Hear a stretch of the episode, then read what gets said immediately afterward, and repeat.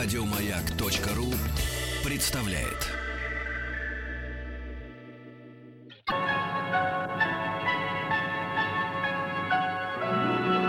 Уральские самоцветы.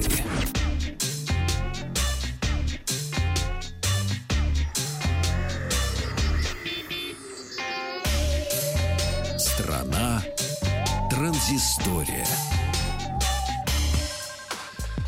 Добрый день, Павел Картаев, Вахтанг Махарадзе, новости высоких технологий. Э, Компания ZTE представила в Китае свой субфлагманский смартфон Nubia Z17 Mini. Ну, субфлагманский, потому что мини. Когда будет большой, будет настоящий флагманский. Телефон имеет экран э, 5,2 дюйма с разрешением Full HD. Ну, в зависимости от версии, процессор Snapdragon 652 с 4 гигабайтами оперативной памяти или э, 653 с 6 гигабайтами.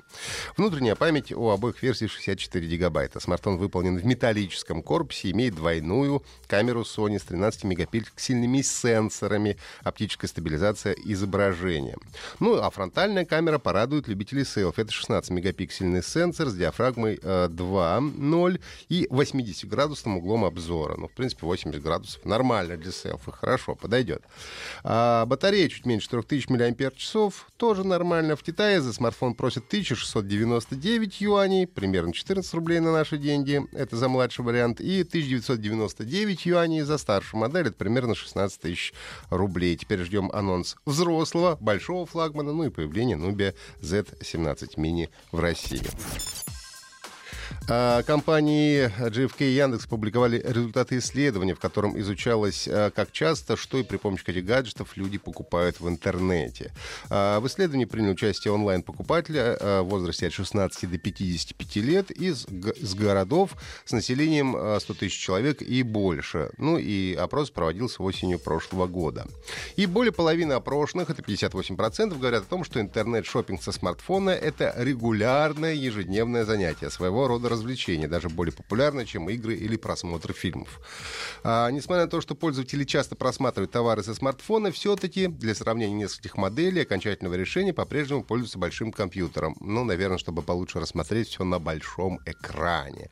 Но при этом три четверти потребителей, 72%, искали товары с помощью смартфона и также совершали с него покупки. Ну и самые популярные товары, которые покупают в интернете как с компьютеров, так и со смартфонов и планшетов, это товары для детей, косметика и парфюмерия, гаджеты и электроника только на втором месте, а на первом месте, ребята, это одежда и обувь.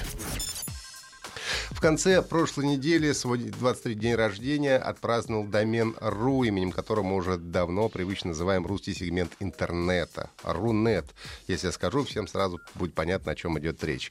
Появился Рунет на свет 7 апреля 1994 года, и за прошлый э, 2016 год количество сайтов в зоне .ру выросло на э, почти 385 тысяч э, штук. И 25 февраля 2017 года был преодолен рубеж в 5,5 миллионов доменных имен. Сейчас зона .ру занимает пятое место среди всех национальных доменов верхнего уровня.